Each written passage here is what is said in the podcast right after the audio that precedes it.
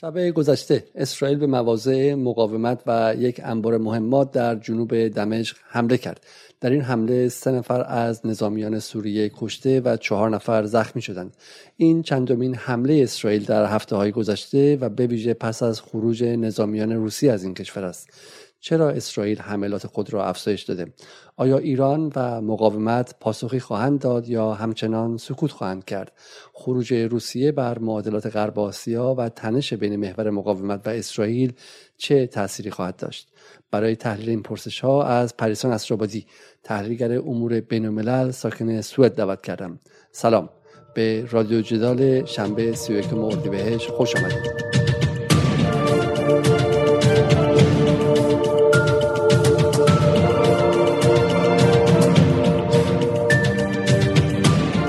پریسا، اگر میشه در مورد چند و چون حمله اسرائیل به سوریه در شب گذشته بگو و بگو آیا اهمیت خاصی داره این حمله و با حملات قبلی فرق چندانی داشته؟ خب این بار اول نبود که اسرائیل در چند هفته گذشته مواضعی رو در خاک سوریه مورد هدف قرار میده. این بار هم به نظر میرسه که از سمت جولان اشغالی با موشک‌های زمین به زمین در دو مرحله مناطقی از سوریه رو مورد هدف قرار گرفته که ظاهراً یکی از موشک‌ها به نزدیکی حرم حضرت زینب برخورد کرده، اما البته به حرم هیچ آسیبی وارد نشده. یک گاراژی رو ظاهراً مورد اصابت قرار داده و همینطور هدف به نظر میرسه که بخشی از پایگاه‌های پدافندی سوریه باشه در, خا... در خاک سوریه که به نوعی میشه گفت روسیه اینها رو تحویل نیروهای مقاومت یعنی سپاه ایران، حزب الله لبنان و ارتش سوریه داده و اسرائیل به نظر میرسه که میخواد نیروی دفاعی سوریه رو با این حملات تضعیف بکنه و یک اغتشاشی در وضعیت سوریه به وجود بیاره. این چندمین حمله اسرائیل در هفته‌های گذشته است. اگر میشه میذا توضیح بده که چند تا حمله داشتین در این مدت و در این حملات اسرائیل چقدر موفق شد که به با همین که گفتیم مواضع سوریه مقاومت رو تضعیف کنه؟ خب این حملات اسرائیل به خاک سوریه سابقه داره، یعنی اتفاق تازه‌ای نیستش، اما از چند هفته گذشته به خصوص از زمانی که خبر خروج نیروهای نظامی روسیه از سوریه مطرح شده ما شاهد این بودیم که اسرائیل چند مرتبه به خاک سوریه حمله کرده و طبق گزارشاتی که رسیده بود در یکی دو مرتبه از این حملات ترکیه هم همراهی داشته با اسرائیل.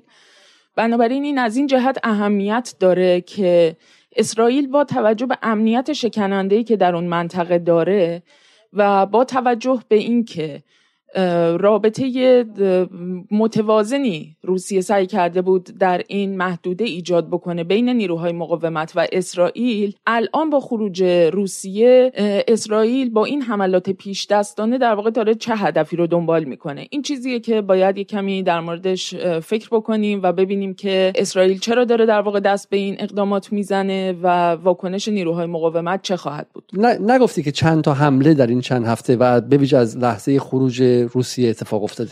تعداد حملات خیلی دقیق مشخص نیست، یعنی چهار پنج مرحله حملاتی در این چند هفته صورت گرفته که حمله دیشب رو به نوعی یکی از شدیدترینه این حمله ها بوده، گرچه در حملات پیشین هم به خصوص از بین غیر نظامیان تلفات انسانی هم داشته، اما حمله دیشب از جهاتی حمله مهمتر و شدیدتری ارزیابی شده. اما در مجموع اسرائیل به طور مکرر خاک سوریه رو مورد هدف قرار داده و به نوعی این تعرضات به شکل مستمری ادامه داشته، اما همیشه با شدت یکسانی نبوده.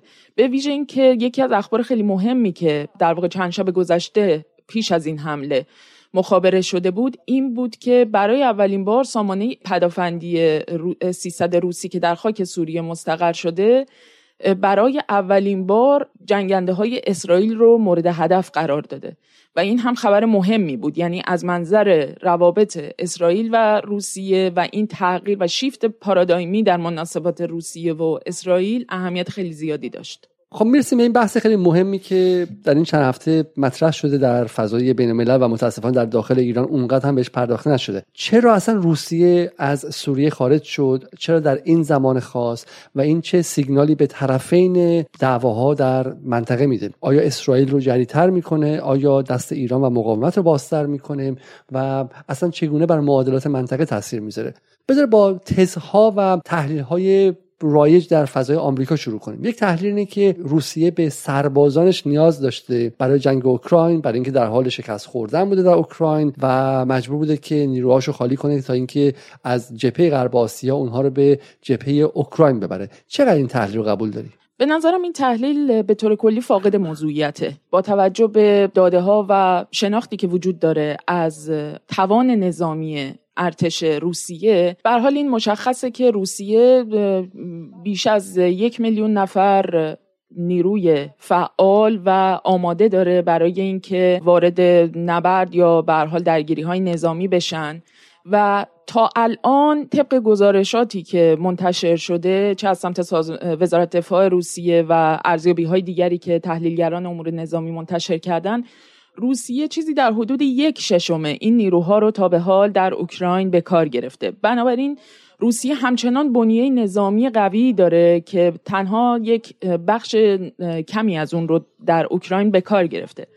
از طرف دیگه تعداد نیروهای نظامی روسیه که در سوریه مستقر بودن در این اواخر به زحمت به چهار پنج هزار نفر میرسه و با توجه به این که عملا روسیه این بنیه نظامی رو داره که از ارتش آماده و فعال خودش بخواد استفاده بکنه، از اون هفتصد هشتصد هزار نفر دیگری که همچنان آماده هستن و هنوز وارد نبرد اوکراین نشدن، این به نظر میرسه که چنین تحلیلی اساسا فاقد موضوعیته برای روسیه که بخواد از این نیروها رو در واقع از اینجا خارج بکنه برای اینکه اینا رو ببره در اوکراین و به کار بگیره. به نظرم این تحلیل درستی نیست اصلا.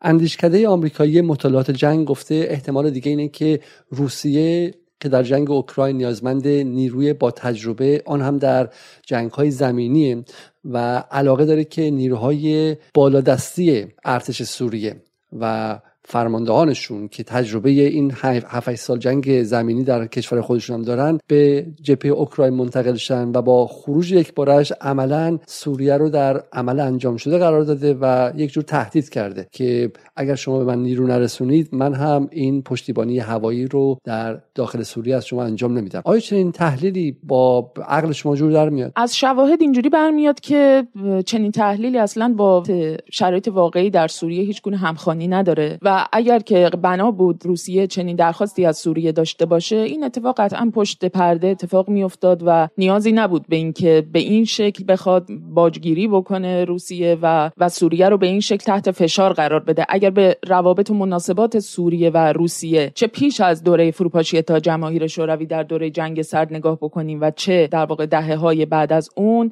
می‌بینیم که اساساً مناسبات روسیه و سوریه شکل دیگری بوده و چنین تحلیلی اساساً هیچ همخوانی با مناسبات این دو نداره. خب تحلیل دیگه میگه که روسیه به هر علتی پشت محور مقاومت و ایران رو خالی کرده و گفته که دیگه در این شرایط من در مقامی نیستم که بخوام اینجا بایستم در منطقه غرب آسیا و توازن رو برقرار کنم و به شما پوشش نیروی هوایی بدم و با هواپیماهام و یا با پدافندم از شما حمایت کنم. این شما و این اسرائیل برید و خودتون مسئله‌تون رو حل کنید. و به عبارتی با خروجش از سوریه فاصله‌اش از ایران و محور مقاومت بیشتر شده و یک جور واگرایی بینشون اتفاق افتاده. این تفسیر رو شما تا چه حد قبول دارید؟ به نظر میرسه که برعکس این قضیه است. یعنی در واقع روسیه از امنیت شکننده اسرائیل در محدوده غرب آسیا به عنوان یک کارتی برای اینکه بتونه در اوکراین بابتش از آمریکا امتیازاتی بگیره و سناریوی مطلوبتر خودش رو در اوکراین جلو ببره داره استفاده میکنه. همطوری که میدونید حضور روسیه در منطقه غرب آسیا همواره یک نقش تعادل بخش و متوازن کننده داشته بین نیروهای مقاومت و اسرائیل و با توجه به اینکه مثلا در سال دو هزار و پانزده یک پیمان امنیتی دوجانبه با اسرائیل بست برای اینکه به نوعی امنیت اسرائیل تضمین بشه که از جانب نیروهای مقاومت مورد هدف قرار نمیگیره یا اینکه نیروهای مقاومت تا هشتاد کیلومتری جولان اشغالی بیشتر در واقع پیشروی نخواهند کرد، جلو نمیان. مجموعه اینها نشون میده که روسیه عملاً با خروج خودش داره نشون میده که من دیگه نیستم توی این منطقه تا امنیت اسرائیل رو بتونم تضمین بکنم، و بنابراین این میتونه تا حد زیادی به این هم مربوط باشه که اسرائیل مواضع مشخصی رو در قبال قضیه اوکراین گرفته و روسیه بابت این میخواد به نوعی تلافی هم بکنه. چه شواهدی برای این دارید؟ خب بالاخره میگم خوب ما میدونیم که بخشی از امنیت سوریه مقابل اسرائیل توسط نیروی هوایی روسیه تامین میشد و اینکه اسرائیل مرتب نمیتونست حمله موشکی کنه به خاطر این بود که پدافندهای روسیه مانع میشدن و الان خب اونها نخواهند بود. درسته؟ برای این چطوری با تفسیر و تحلیل شما سازگاره؟ روسیه پیش از خروجش از سال دو هزار و هجده به بعد اولا سامانه دفاعی اس چهارصد رو در سوریه مستقر کرده و در ماه‌های گذشته هم سامانه پدافندی اس سیصد رو در سوریه مستقر کرد که گفته میشه علیرغم اینکه از اس چهارصد قدیمی تره اما در مقابله و رهگیری پهپادها و جنگنده‌های اسرائیلی بسیار موثرتر و کارآمدتر عمل میکنه. بنابراین سامانه‌های دفاعی روسی در سوریه مستقر هستند و از طرف دیگه پیمان بلندمدت نظامی سیاسی که در سال دو هزار و هجده بین روسیه و سوریه در واقع نوشته شده، برقرار شده، برای حدود نیم قرن آینده نشون میده که روسیه همچنان میتونه در سوریه حضور داشته باشه و خروج کنونیش هم به این معنی نیستش که در آینده نزدیک یا دور مجدداً باز نخواهد گشت. و از طرف دیگه فکر می‌کنم باید به این نکته هم توجه داشته باشیم که مناسبات روسیه با نیروهای مقاومت به ویژه ایران محدود به سوریه نیست و ما باید این شواهد رو در نقاط دیگه و محدوده‌های دیگری که به هر حال بسیار برای طرفین استراتژیک هستش و در جریان هم دنبال بکنیم. یک نکته دیگه‌ای که اون هم باز فهم وضعیت موجود رو دشوار می‌کنه اینه که احتمالاً بسیار از مخاطبان درک شفافی از رابطه اسرائیل و روسیه ندارن. من دیدم که در بین مخاطبان ایرانی این موضوع جا افتاده‌ای که اسرائیل و روسیه متحد استراتژیک همدیگه هستند. بسیاری از اولیگارک‌های نزدیک به پوتین پاسپورت اسرائیلی دارن و سیاستمداران مهمی در اسرائیل هستن یا تأثیر سیاسی وسیعی در اسرائیل دارن و به عبارتی اسرائیل و روسیه دوستانی هستن که اگرچه ممکنه یه خورده روابطشون الان با هم کدر شده باشه سر اوکراین، اما این دوستی جدایی ناپذیره. حتی خیلی‌ها میگن یک از دلایلی که روسیه هرگز متحد استراتژیک ایران نخواهد شد همین دلبستگی و همین عمق روابطش با اسرائیل. اگر میشه یک مختصری اصلا به ما در مورد جنس رابطه اسرائیل و روسیه بگید و بگید که این روابط چه فراز و نشیب‌هایی تا این لحظه داشته و الان به کجا رسیده؟ ببین، رابطه روسیه و اسرائیل بسیار رابطه پر از بالا و پایین‌ها و فراز و نشیب‌ها بوده. روسیه و اسرائیل در دوره اتحاد جماهیر شوروی از جنگ شش روزه در سال هزار و نهصد و شصت و هفت تا هزار و نهصد و نود و یک که فروپاشی اتحاد جماهیر شوروی رخ داد عملاً تمام روابطشون قطع شده بود. از سال نود و یک هم که اتحاد جماهیر شوروی و بلوک شرق فروپاشید این رابطه به شکل دیپلماتیک و دوستانه برقرار شد، اما با توجه به اینکه روسیه در یک موقعیت نسبتاً ضعیفی بود و داشت قدرت خودش رو به نوعی بازسازی می‌کرد چه به لحاظ اقتصادی و چه سیاسی، عملاً فقط صرفاً یک رابطه دوستانه‌ای برقرار بود با اسرائیل. هیچ گونه اتحاد استراتژیکی بین روسیه و اسرائیل وجود نداشت. از زمان به قدرت رسیدن پوتین، خب یه دکترین امنیتی که پوتین در دستور کار قرار داده بود بر مبنای یک شکلی از توازن قوای نرم و موازنه نرم بود، به این ترتیب که تلاش میکرد به خصوص برای اینکه نفوذ خودش رو در منطقه غرب آسیا بازسازی بکنه یک شکلی از توازن رو بین نیروهای حاضر در این محدوده برقرار بکنه که یک طرف این روابط هم طبعا اسرائیل بوده، یعنی مجموعه دولت‌هایی که حالا با آمریکا روابط نزدیکتری داشتن از عربستان گرفته تا اسرائیل، و از طرف دیگه هم روابطی با کشورهایی که به نوعی معارض آمریکا محسوب می شدن از سوریه گرفته تا ایران. بنابراین این روابط بسیار متفاوت بوده در دوره‌های مختلف.